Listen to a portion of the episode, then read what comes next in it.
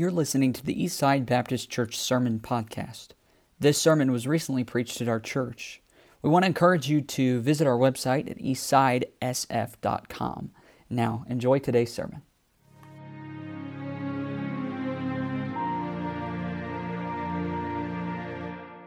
Colossians chapter 2 is where we're going to be tonight. Jumping into the, the preaching here.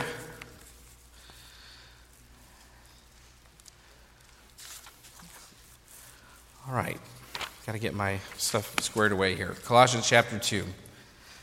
We'll read uh, just verses 1 through, down through uh, verse, well, let's see. No, I'm sorry, Colossians chapter 4. What am I thinking? Colossians chapter 4, we'll begin reading in verse 1.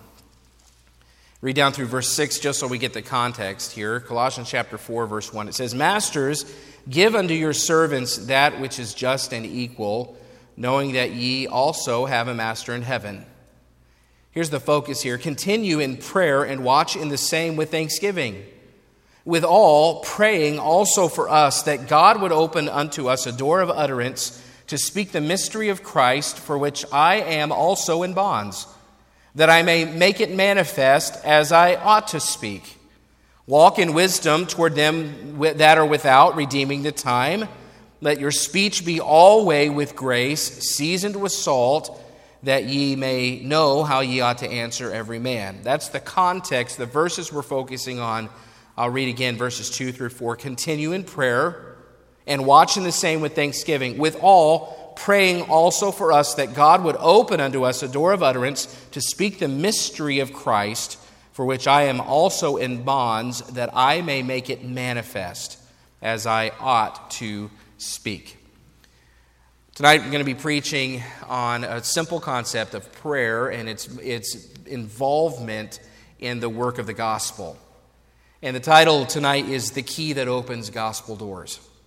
The Key That Opens Gospel Doors. Let's pray. Father, I love you and I'm grateful for your word. Thank you for preserving it for us. We certainly don't deserve to be able to even stand and read it tonight, but we're grateful for it and pray that you would bless our time around the Word, bless the reading of it. I pray that you'd help us to see the point here and then to apply it to our lives by the end of the message. In Jesus' name, amen. Thank you. You can be seated.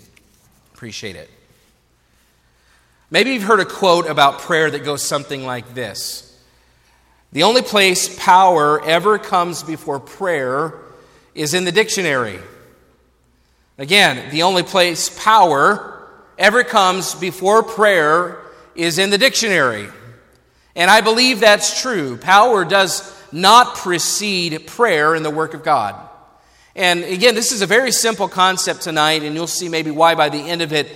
Uh, we are going to focus tonight on the concept of prayer and the work that it does in the gospel. See, prayer always comes first, and then power. And yet, prayer seems to be the first thing that we skip, isn't it? It seems very easy to set prayer aside and just get out there and try to do something in our own power without realizing that we don't have God's power. When the disciples asked Christ in Mark 9 why they couldn't cast out an evil spirit, the Lord said, This kind can come forth by nothing but by prayer and fasting. The reason they didn't have the power to do what, what I know they wanted to, what Christ wanted them to, is because they didn't, they hadn't been praying and fasting. This kind cometh not forth but by prayer and fasting. Prayer comes first and then power. The disciples saw this play out in Jesus Christ's life too. When they came to him in Luke chapter 11, uh, a series we did last year, Lord, teach us to pray, was the series.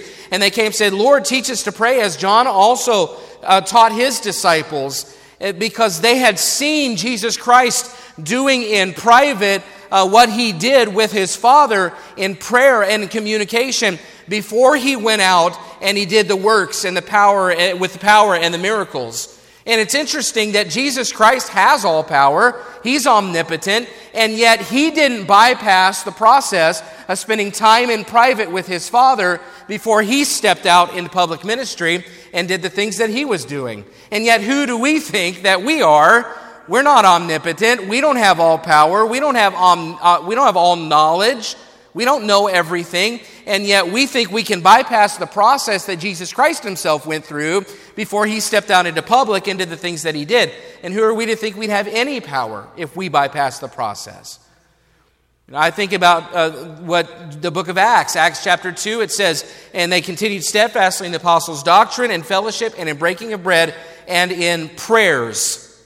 And I don't think it's any accident that the book of Acts is, is really, it's a, it's a story about the power of God overcoming that whole region. And those disciples, they prayed and they sought God.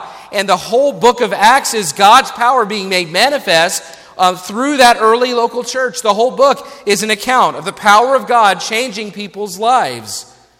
The early Christians continued in prayer and they prospered by God's power because of their prayer. The best way to get God's power involved in our efforts is through personal or purposeful prayer. See, folks, we're not a mighty church if we're not a praying church. We're not a mighty church, although I'd love to be considered a mighty church, and I don't mean in numbers, and I don't mean um, even necessarily in worldwide influence or fame. I mean mighty as in the Spirit of God controls us and his power is mighty through us. And it's evident when people step into the building and or talk to members of, of eastside that god's spirit is mighty in us. That's what i mean by might. And if we love god and we're, if we're concerned about the progress of the gospel we will be devoted to prayer to empower the gospel. We will be devoted to prayer to open doors for the gospel Oswald Chambers said, Prayer does not fit us for the greater work, prayer is the greater work. It doesn't fit us for the greater work, it is the greater work. And we sometimes think, well, the greater work is me going out and, and me reaching people for Christ and, and bringing people in and doing these mighty things for God. But the greatest work took place in a closet that morning in prayer. Leonard Ravenhill, in his book, Why Revival Tarries, he wrote, Poverty stricken as the church is today in many things, she is the most stricken here in the place of prayer. We have many organizers, but few agonizers. Many players and payers, but few prayers. Many singers, few clingers. Lots of pastors, but few wrestlers. Many fears, few tears. Much fashion, little passion. Many interferers, few intercessors. Many writers, but few fighters. Failing here, we fail everywhere. And I don't know how anybody could say it any better than that. Prayer is vastly underutilized in the work of the gospel. We usually, and here's, here's the issue, we usually have no problem at all going to God when we have a health need. And when we don't forsake going to God when we have a financial need and things are really tight and we need Him to come through it. We don't, we don't fail to pray when we have a need in some area of our daily lives. We have few problems with prayer when our focus is on God fixing our problems. But we tend to neglect the fact that the doors of the gospel depend on prayer to be open as the key. See, Paul applied, we come to Colossians chapter 4, and Paul applied the lordship of Christ to their relationship with unbelievers. I know that sounds confusing out of nowhere. I'm trying to give you the context um, because it's in me to do that every time. Uh, verse 1, he refers to, look what he says, Masters, given to your servants that which is just and equal, knowing that ye also have a master in heaven. And in many ways, he's connecting this with the passage that came before it. Um, he's talking about how Jesus Christ is our master. The context is the, that Jesus is our Lord. And Colossians is a Christ centered let, uh, letter. There were, there were false prophets and false teachers that were emphasizing spiritual growth in the life of the Colossians, and they were trying to get them to think they could grow apart from Christ. And, and, and Paul is trying to get them back to the, the fact that only Christ is sufficient for spiritual growth. That's the context, is that Christ is the supreme all sufficient master. And since he is supreme, he is sufficient. Because he is sufficient, then believers are complete in Christ. That's all you need. And he was trying to get them to understand that. That's the context of the book of, of Colossians. Since Christ is supreme, believers should be submitted to his lordship in their lives. And isn't that true? If, if Jesus Christ is supreme, if he's the ultimate capital M master, as we see in verse 1, um, then, then he is everything we need. If he's all sufficient, then why do we turn to anything else to help us be the Christians we're supposed to be? So he applies it in many areas. He applies it in the fact that the Lord ought to show up in the church and in our relationships with each other. Absolutely. If he's our master, that ought to be evident in the way we deal with each other. It ought to be evident in our homes. Your marriage is not an end in itself, it is to bring glory to the master. Your children should be discipled in your home so they can be, bring glory to their master. That Christ is Lord and Master, that should show up in your workplace. And we should work in a godly way. And, and remember that we come in contact with people for the sake of Jesus Christ. And so that's the context here. And then Paul then shifts his focus of application to those now that are outside the faith. And I believe probably that the Colossians, they saw the need within the church walls. They saw their need to make Jesus Christ their master because there were times where it's not easy to get along with family. I don't know if you knew that or not, but if you had a brother or sister, you know that's the case. As, as kids, you know, I'm nobody I loved more and yet at the same time didn't love at all than my sister. And sometimes living within the same walls, it brings out the best and sometimes the worst in us, doesn't it?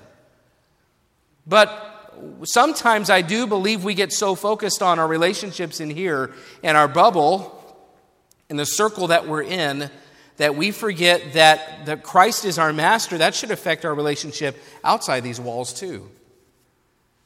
You know, if he's our master and the loss matters so much to him, then why don't they matter to us like they do to him? If he's our master, then the only way the world is reachable is with his help. And of all the responsibilities to relationships that we have, the ones that I believe are most likely to be neglected are those outside these walls those that are without Christ. It's pretty easy. Uh, maybe you've heard the phrase out of sight, out of mind, isn't it? And, and, that's very true sometimes that when you don't see something for a while, you forget it's there and you just kind of go on with your life. And if we're not engaged outside of these walls with the lost on a regular basis, we forget they're still out there. That's why we need evangelistic emphasis days and missions revivals because we tend to neglect our responsibility to the lost. And we've got to be concerned about those who've not received the gospel. If we ever get to the place that the Great Commission becomes the Great Omission, we can't possibly be called followers of our Master. And that's what Paul is saying here. He's saying, uh, if, if he's your master, then you've got to make sure that that is evident in your relationship to unbelievers.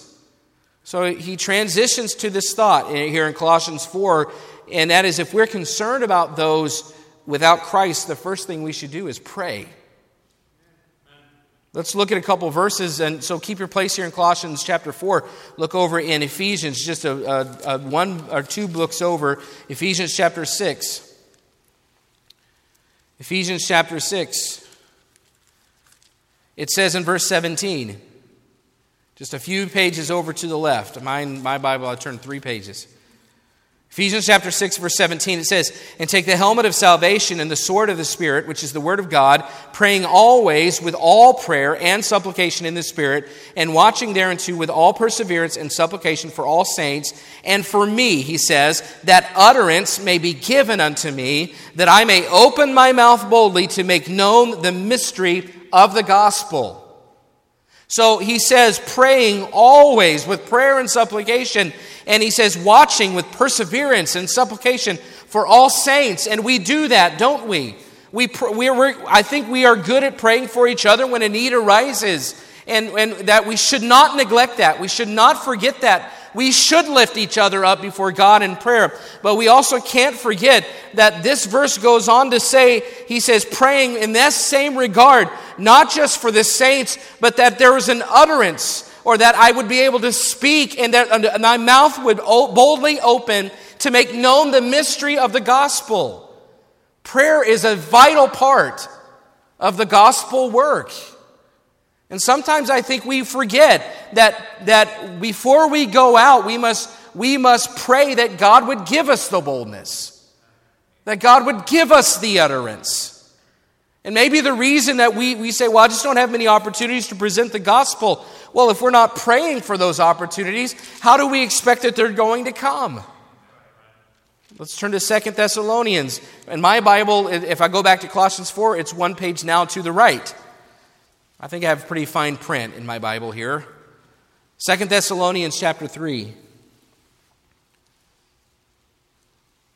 Second Thessalonians 3, it says in verse 1 Finally, brethren, pray for us that the word of the Lord may have free course and be glorified, even as it is with you, and that we may be delivered from unreasonable and wicked men, for all men have not faith. But that phrase, he says, pray for us that the word of the Lord may have free course, that it would go out unhindered. And, and um, we could turn to many places. Turn back to Colossians 4. We could turn to many places in the New Testament where Paul is praying and asking for this very thing. Pray for me that I have utterance. Pray for me that I have boldness. Pray for me that I have opportunities. Pray for me that the word of the Lord has free course, that it's unhindered. Pray, pray, pray. Do you get the idea? Paul never separated the power of the gospel from the prayer of the saints. I'm going to say, ask the question again. Do you get the idea that Paul never separated the power of the gospel from the prayer of the saints? He knew that the prayer of the saints was absolutely essential to the success of the gospel. He never once assumed that presenting the gospel to the lost was about having a slick Romans road plan. Now, should you have a good Roman, Romans road plan? Absolutely. I've got one that I follow. If you don't have one that you follow, I know Brother Juan is teaching some of that in the college and career class right now. I could give you some resources to help you learn. I'd love to teach you. If you want to learn to do what I do, that'd be great. Or if you just want to learn for yourself, you should always have a plan. If someone asks you how to be saved tomorrow, walks up to you when you say, well, that would never happen, well, probably be, if we don't pray for it, it won't. And probably if we're not prepared for it, it won't. But if somebody was to walk up to you tomorrow and say, How can I be saved? What are the steps in the scripture? Give me the truth. I've got 15 minutes. Can you show me? Do you have a plan? Do you have a plan to show them? I hope you do. But honestly, it's not about that. The, our power is not in the plan. It is about prayer, preparing the heart of the listener, and giving opportunity to the speaker. Prayer empowers and opens doors for the gospel to be presented and take effect in people's lives. Commentator John Stott, he was wrote, writing about Colossians 4, and he summed it up very well. He said, What can a group of ordinary believing people do to make sure that outsiders hear of Christ? Does that, does that apply to us? What, what do a group of ordinary believing people do to make sure that outsiders hear of Christ? And here's how he sums up this passage verses 2 and 2 through 4 he says they speak to God about people and verses 5 and 6 he says they speak to people about God. You want to know in a nutshell what we should be doing as ordinary people to make sure outsiders hear of Christ? We should speak to God about people and we should speak to people about God. And honestly, it should be in that order. We start by speaking to God about people, and then we go out and we speak to people about God. And honestly, if that was my if that was my life's purpose, I think I'd be doing pretty well. If all I ever did was speak to God about people and speak to people about God, I think I'd live a life that by the end of it, He might would say, "Well done." It's a pretty good mindset. You want to see fruitful gospel endeavors? Speak to God about people. Speak to people about God. So Paul urged the believers of Colossae to devote themselves to prayer. Look at verse 2. He says, continue in prayer. The verb continue is imperative, present, active. Imperative means it's a command. Present uh, means it's ongoing, it's active, it's not passive, and it's in second person. He, it, the implication is it's all of you. It's in, in, in the New Testament to be the word ye. And it's implied here, it says ye, basically, ye continue in prayer all of you continue actively, ongoing. It's a command to continue in prayer. And it means to hold fast to, continue does. It means to attach oneself to, to be devoted to, to occupy oneself diligently with, to pay persistent attention to, to spend much time in. Do you get the idea? It is, it, it is to continue to do something with intense effort despite difficulty. I mean, just this week, we, again, my wife and I don't have very many great examples of running, but we tried. This week we tried, and we had, we had evidence. Somebody, uh, east side, some east siders drove by on bikes and saw us. It was proof, right? Sawyer back there, he saw me. He's like, You were throwing up in the moment. So we went run, you know what? We ran, and it wasn't easy. We only went a couple miles, but, um, but we, we, we persisted even when it wasn't easy, and we were able to finish. You know, and sometimes prayer, prayer is that one thing that when it gets hard, we quit. It's not easy. And it's, and it's hard to play, you know, your own mind plays tricks on you, and you're thinking, is this even going past the ceiling? Is this even doing any good? Is this even helping? No, we're commanded to pray, even though it's not easy. It requires fortitude, it requires endurance. I know a lot of men who work hard, and man, they can work hard in just about any environment and setting. But when it comes time to prayer, man, we're wimps. We're commanded to pray countless times in the New Testament and the Old Testament, and we're commanded many times because it's not easy. I mean, if it was easy, he'd have to say it once and we just go do it. We're not, we're to be attached to prayer. Commentator Douglas Moo wrote Paul highlights the need not only to pray, but to make prayer a standard feature of the Christian life.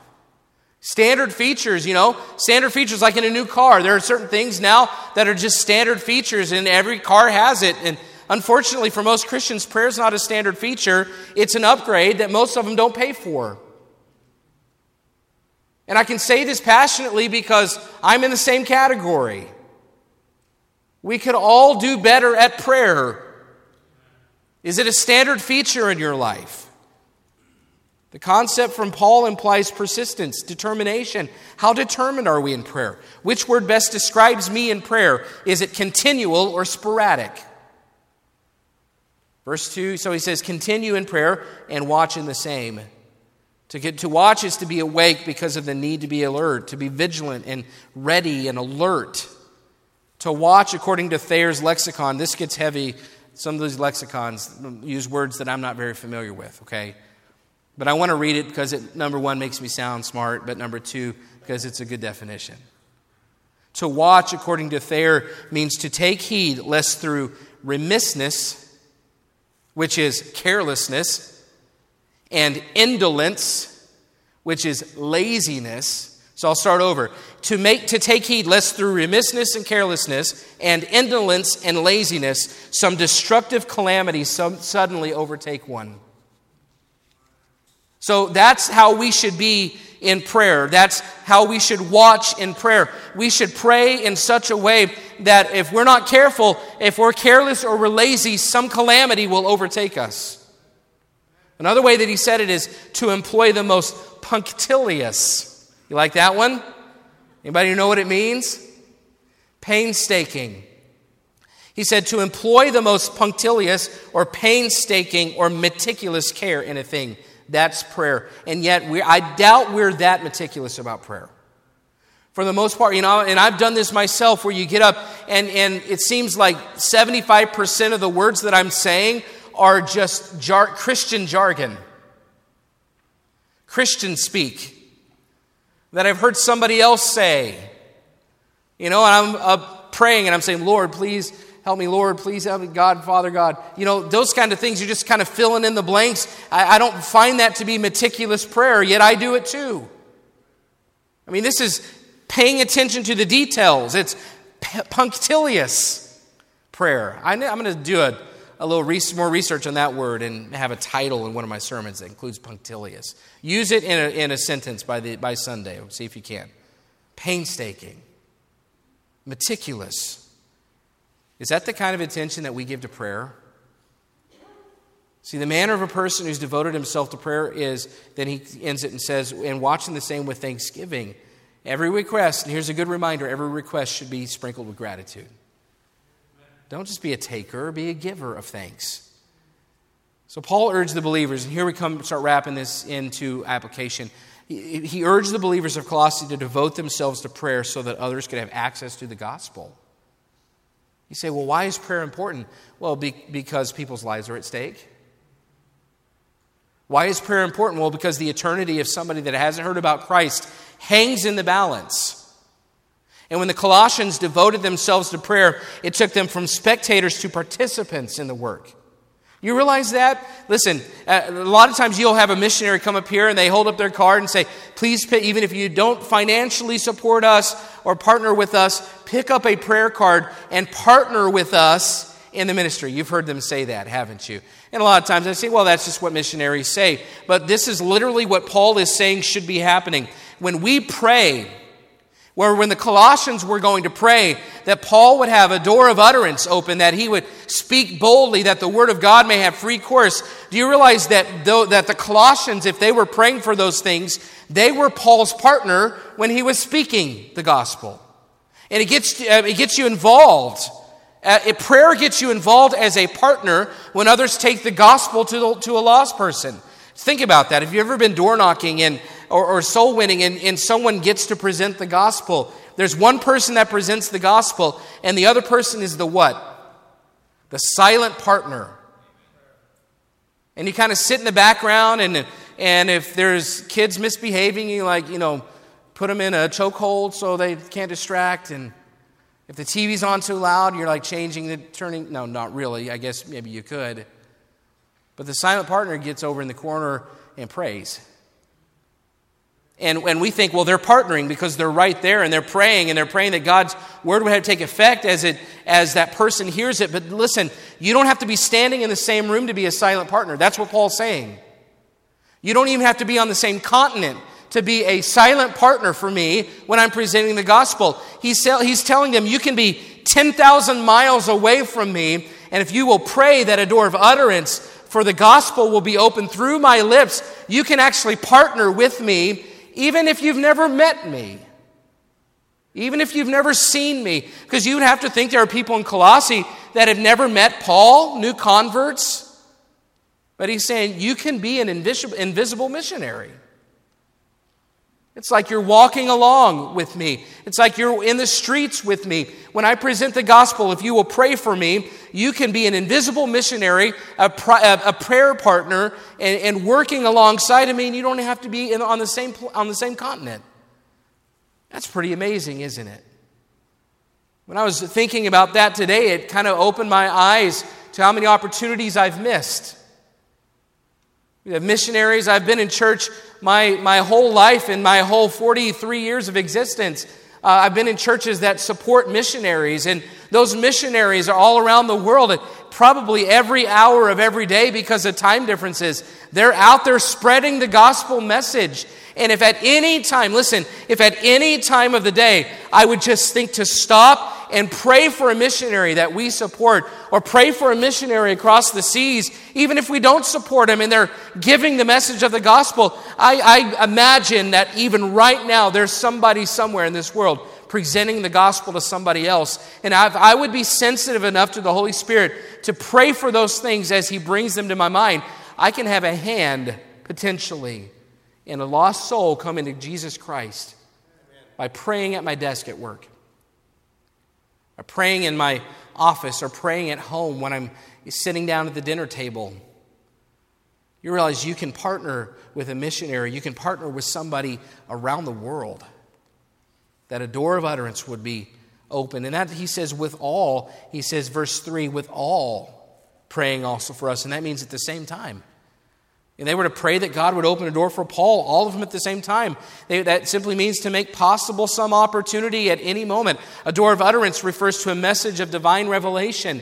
And, and what Paul is asking for is prayer that God would give him the opportunity to preach God's message. To speak is to sound out or announce, it's obvious. Sounding out the message of the gospel brought Paul into Roman custody as a prisoner.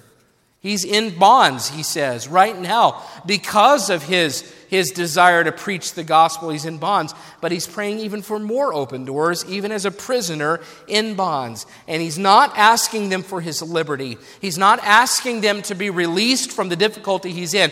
He's asking for more opportunities that he could present to somebody else to experience the, the spiritual freedom that he gets to. How selfless is that? It's a good reminder, too, that personal safety must at times be sacrificed for God's work to move forward. It's a good thing for us to remember right now. 2020 has caused a lot of Christians to step back in the name of safety, and for some, I believe it's wise. But we can't drop the gospel ball because we're afraid. We must be balanced. He says in verse 4 that I may make it manifest as I ought to speak. And that just simply means he wants to make the gospel message known, but not just known, he wants to make it clear. When the opportunities arose, he wanted it to be clear. He felt obligated. So listen, we should devote ourselves to prayer so that others might have access to the gospel. We should be devoted to prayer because only God can open doors for the gospel. And he said, Well, prayer is the key. Well, prayer is the key that, that prompts or moves God to open the doors. I don't know how it works. I just know he says that when we pray, it opens doors. Listen, it's not our prayers, it's God. And sure, God has directed us to pray, but we also are also to pray for laborers, and we're to pray for power, we're praying for opportunity, we're praying for doors of utterance to be opened. And someone's oppor- listen, someone's opportunity to hear might be dependent on my choice to pray.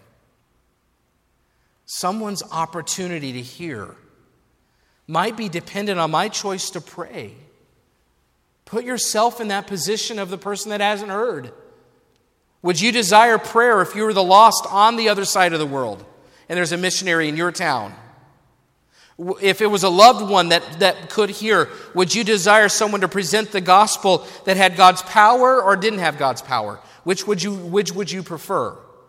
If it was your child that might or might not hear the gospel, would you desire that the message be clear or confusing? Pray as if it's you. Pray as if it's someone that you know. Pray as if it's someone that you love. And pray that there would be power. And pray that there would be an opportunity. And pray that there would be clarity. We need to be devoted to prayer so that others can have access to the gospel. And maybe it's time that we just redevote ourselves to prayer as an individual.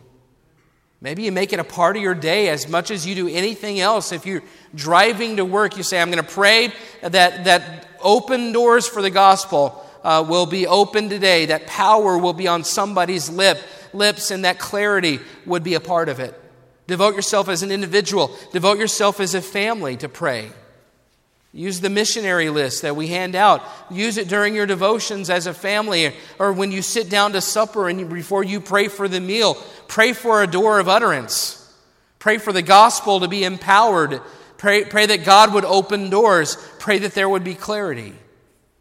Use your church directory to systematically pray for fellow members as they present the gospel right here in Sioux Falls because you may not present the gospel tomorrow, but somebody else in this room might. And you may not even know the name, but pray for a door to be open. Maybe we're not getting doors open because we're not praying for them. And the truth is, uh, we don't have the same opportunities right now. Things are different, and I get that, and we don't have any intention of abandoning our, our outreach efforts, but, but honestly, I do believe, I believe completely that if every member of Eastside Baptist Church was completely sold out to the idea of empowered gospel preaching on the streets and in workplaces and in schools, we wouldn't need a program to keep people accountable. In the end, it lies at our, at our door. The responsibility sits on my shoulders and your shoulders. Be a prayer partner. You can't walk. Uh, we're going to have missionary, a missionary to India. The Ruckmans will be going back to Africa at some point. We've got one man who pastors a deaf church in Ohio, and we can't go where they're going. But we kind of can as a prayer partner. My prayer, 10,000 miles away from Africa, could someday potentially open a door for James Ruckman to tell an African about, the, about Jesus Christ. It could give him opportunity and it could help empower him and it could help him present it with clarity. And I could do that from Sioux Falls, South Dakota. Let's devote ourselves to prayer as a church. Pray for the missionaries and pray for open doors and pray for those who witness. And, and even right here, pray for those at work and in school and in our communities. Giving the gospel without prayer is like trying to drive a car with no gas. Presenting the gospel, it's like shooting a gun, shotgun with no shells, no power. Powerless presentations of the gospel are rooted in prayerless people of God. Powerless presentations of the gospel are rooted in prayerless people of God. The reason we don't have power in our presentation is because we're prayerless. Someone wisely stated, There is much we can do after we've prayed, but nothing we can do until we have prayed. Make prayer the basis of your approach to life, the foundation. Pray for laborers, pray for boldness, pray for power, and pray for clarity. Tonight, I'd like to pray. I'd like to pray as a church, as individual partners for our missionaries. I specifically ask you to pray then for the three missionary families coming to Missions Revival. And, and I've got the slides and the names up there um, on, the, uh, on the screen, and you can look at it there. But also in the prayer list, if you got a prayer list today, there's a section in the middle, and it's yellow, and it, and it has these things listed out. But just look at the prayer requests. You've got our missionaries pray for each missionary by name, and I'm going to ask you every day to do this. Pray for Scott and Tricia Crabtree. They're bringing their teenage daughters, Jesselyn and Brooklyn. And then James and Angie Ruckman, and, and I'm sure the boys will be here for some of the services potentially. Sam and Blessy Thomas, their little daughter Anita, will be here as well. The Crabtrees are missionaries to the deaf, the Ruckmans to Africa, the Thomases to India. And as you pray for them, pray for God's grace and help and blessing in their ministries and pray for open doors for the gospel. Anything we talked about, pray for open doors and opportunities, pray for power, pray for clarity from their lips. But also, though, in the area of missions for our own church family. We've got some things we need to pray for here. Pray that each member of Eastside would commit to attending every service during the missions revival. You know, if, we want, if we want to increase the effectiveness of missions, then we ought to be willing to take small steps here ourselves uh, during the week of missions revival and be here at every service. Pray that every member would commit to giving weekly to missions. If we're going to say missions is important, you know, where your treasure is, there will your heart be also. Our heart's an indicator of, of our love for missions. So I just thought, man, it, tonight it'd be good if we're going to hear a message on the importance of prayer to the effectiveness of the gospel, it's the key that opens gospel doors, then we ought to take some time to pray for it as a church. And you've also not only just the missionaries there, but you've got on the, the back side, you've got Eastside Baptist missionaries in, in section two with two section twos, the foreign missions on the back. You've got as well all around the world. You've got missionaries to pray for every day. You say, I just don't know how to pray for them or who to pray for, but this list shows you. You say, Well, I didn't pick one up. Well, you can get one on the way out. Let's make this a matter of life, a foundation. Let's make this a standard feature in the membership of Eastside Baptist Church that we, we don't just pray when our needs are, are bigger than we, than we can handle. We pray for the gospel effectiveness. Not only in the missionaries we support and missionaries around the world, but sometimes even a missionary you don't even know the name of. If God prompts you to say, pray right now for a door of utterance, for boldness, for clarity, for power. Let's just spend some time, and I don't want to, I don't want to make it too short. I, I want to give you the opportunity to pray just right even there, right at your seat. Let's just take these requests up here to the Lord or pray for some missionary on the list that the Lord leads you to. And let's put into practice what Paul asked the, church of Colossae to do. Colossae to do. So I'm going to ask you, even if you want to bow right there at your pew, let's take some time and humble ourselves before God and pray for our missionaries and pray for missions revival and pray that we could start putting into practice what is a very biblical thing to do, and that is prayer is the key to open gospel doors.